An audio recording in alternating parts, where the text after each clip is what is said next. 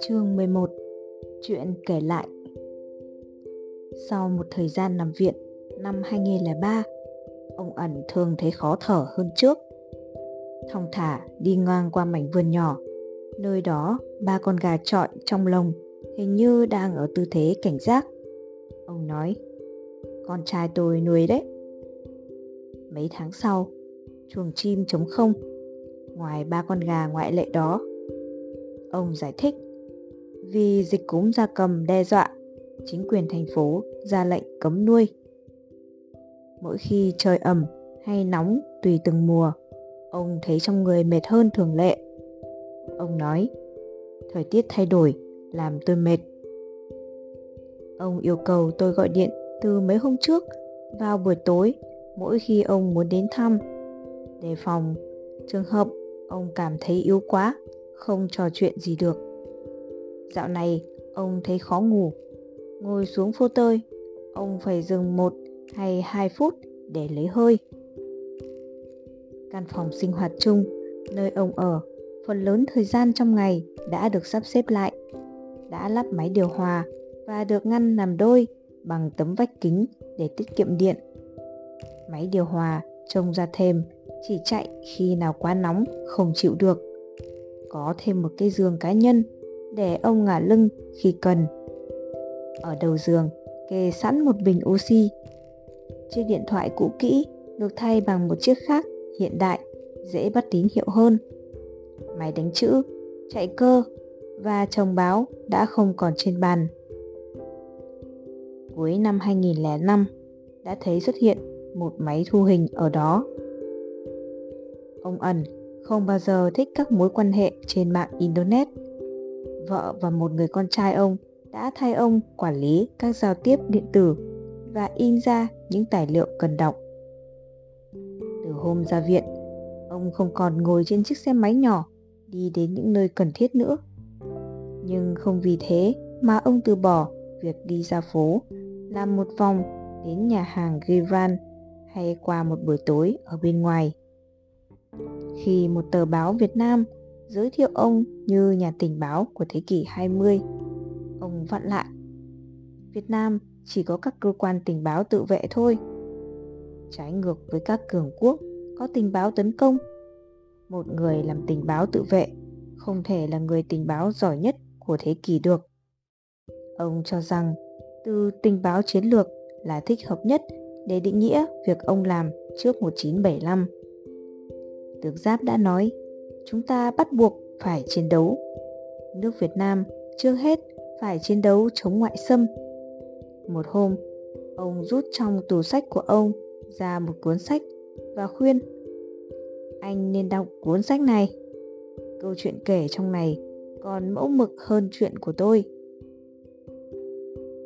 Cuốn sách với nhan đề Áo dài, từ trường dòng đến rừng rậm Việt Minh. Đã ba năm trôi qua từ ngày cuốn sách được in ra ở Pháp, nhưng thú thật là tôi chưa được nghe ai nói đến nó. Với sự giúp đỡ của một nữ ký giả Pháp, Xuân Phượng đã kể lại hành trình cuộc đời mình. Bà xuất thân từ một gia đình danh gia vọng tộc tại cố đô Huế. Thuở bé đã đi học ở trường dòng Convent de Oiselle, một trường công giáo nổi tiếng ở Đà Lạt, một đô thị nghỉ dưỡng trên vùng đồi núi Nam Tây Nguyên. Trong tự truyện, Phượng kể lại một cách rất dung dị con đường dài và đau khổ của một nữ sinh trung học xứ Huế. mười sáu tuổi đã tham gia kháng chiến chống Pháp và tiếp đó dạy dỗ bốn đứa con của chị tại một góc nhà tồi tàn ở Hà Nội dưới các trận oanh tạc của không quân Mỹ. Chị không bao giờ là đảng viên cộng sản. Chị đã theo chân quân đội Bắc Việt vào tận Sài Gòn năm một chín bảy lăm. Chuyện kể của chị nói nhiều về những gian truân thử thách mà thế hệ chị phải gánh chịu. Dĩ nhiên, tôi muốn được gặp chị. Là con người đầy nghị lực, chị đã kết nối lại với dòng đời. Tôi gặp lại chị tại phòng tranh sơn dầu của chị, cuối phố Catinat. Trên tầng hai là chỗ ở của gia đình chị. đức tính bền bỉ trong công việc và chút ít năng khiếu kinh doanh đã giúp chị khám phá thế giới, hiểu biết tinh tế nghệ thuật hội họa Việt Nam, phát hiện nhân tài, mở một công ty nhỏ về du lịch, xây những nhà nghỉ nho nhỏ ở Côn Đảo, tên cũ là Polo Condor, một hòn đảo ở ngoài khơi, có nhà giam tù nhân của chế độ cũ, nối lại quan hệ với gia đình ở Mỹ và Pháp. Chị nói với tôi, bây giờ tôi có thể thực hiện các dự định của mình, điều này làm tôi khỏe ra. Chị đã chuyển sang việc khác như phần lớn người Việt Nam. Sau lửa là đến nước như Paul Mus đã nói. Đầu những năm một nghìn chín trăm năm mươi, có một người Việt Nam đã thổ lộ với nhà xã hội học có tiếng người Pháp Paul Mus đã mất năm một nghìn chín trăm sáu mươi bảy rằng Hồ Chí Minh sẽ thắng. Người sắc nhọn như lửa, con bảo đại tròn như giọt nước hình cầu. Nước giúp cây cỏ tươi tốt, tưới cho những cánh rừng khô cạn, chỉ làm tăng thêm tham nhũng. Trong cách ví von bằng hình ảnh đó, cái cần phải có, đó là lửa để tẩy sạch tham nhũng. Điều này không đoán định trước tương lai, nghĩa là những việc phát quang sau này. Nhưng cùng trong một mạch máu, người Việt Nam biết trở nên cứng rắn để ứng phó với thử thách, trong khi ở những thời điểm bình thường khác, chắc chắn họ đều bị cuốn hút về phía biểu tượng nước hơn là lửa. Từ nước trong tiếng Việt vừa chỉ để để chỉ đến đất nước, xứ sở, vừa chỉ chất lỏng. Giỏi nghề sống nước hay làm ruộng nước, người Việt Nam lúc nào cũng mong muốn bảo đảm có một hậu phương trên bờ. Dãy Trường Sơn vừa là điểm tựa, vừa là nơi ẩn náu chắc chắn. Chim có tổ, người có tông là câu tục ngữ dân gian chịu ảnh hưởng sâu đậm bởi nền văn hóa Khổng Tử Trung Quốc. Việt Nam từng bị xem là bộ phận quốc gia chịu phụ thuộc ở miền cực Đông ở Đông Nam Á. Mặc dù không nhạy cảm với những đóng góp của nơi khác, những mối liên hệ của Việt Nam với Trung Quốc từ xưa đến nay, như ông Ẩn nhắc lại, là một lịch sử lâu đời của môi với răng. Người ta có thể thêm rằng, cùng với người Trung Quốc, người Triều Tiên và người Nhật Bản, người dân nước Việt là trong bốn dân tộc trên hành tinh này những người kế thừa của văn hóa Khổng Tử ăn bằng đũa. Ông Ẩn cho rằng, Đảng Cộng sản Đông Dương khi mới thành lập năm một nghìn chín trăm ba mươi chịu ảnh hưởng của văn hóa Pháp. Hồ Chí Minh đã tập hợp được các nhóm cộng sản, kể cả Trần Văn Giàu, con mắt của Moscow, và Tạ Thu Thâu, một phân tử chốt kít có hạng. Đảng ít chịu ảnh hưởng của những người cộng sản Nga và đảng không có ý đồ bành trướng rộng ra. Người Việt Nam cũng học hỏi được về chủ nghĩa quốc gia, dân tộc trong nhà trường của Pháp. Họ đã chấp nhận, lúc đầu không phải là không dè dặt chữ viết Latin hóa làm phương tiện truyền bá. Nói một cái khác, đây là một sự trả lời đối với nền thống trị của Pháp ở Đông Dương. Ý tưởng này kéo dài mãi về sau. Trong những năm một nghìn chín trăm sáu mươi và cho đến giữa những năm một nghìn chín trăm bảy mươi, Việt Nam có một ảnh hưởng quốc tế rộng lớn, không thể chối cãi. Vượt qua khuôn khổ cuộc đấu tranh của các phong trào chống thực dân, có huyền thoại Điện Biên Phủ, có sức mạnh của chủ nghĩa dân tộc, mà với Hồ Chí Minh, số đông người nước ngoài vẫn băn khoăn, không rõ ông là hiện thân của chủ nghĩa quốc gia hay chủ nghĩa cộng sản. Cuộc chiến giữa chàng David Việt Nam với chú Sam Goria đã gây nên sự khâm phục của toàn thế giới. Tuy nhiên, cuộc cách mạng Việt Nam vẫn là đề tài tranh cãi của nhiều ý kiến khác nhau.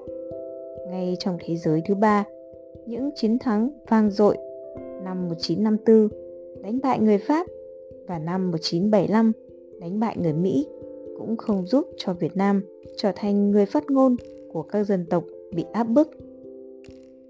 Trên các diễn đàn quốc tế, Việt Nam không có được vai trò nổi bật, không có một Che Guevara Việt Nam, và những sự khác biệt về văn hóa hay bối cảnh không phải là lý do duy nhất. Chân dung của tướng Giáp sẽ không bao giờ được in trên các áo phông như tre.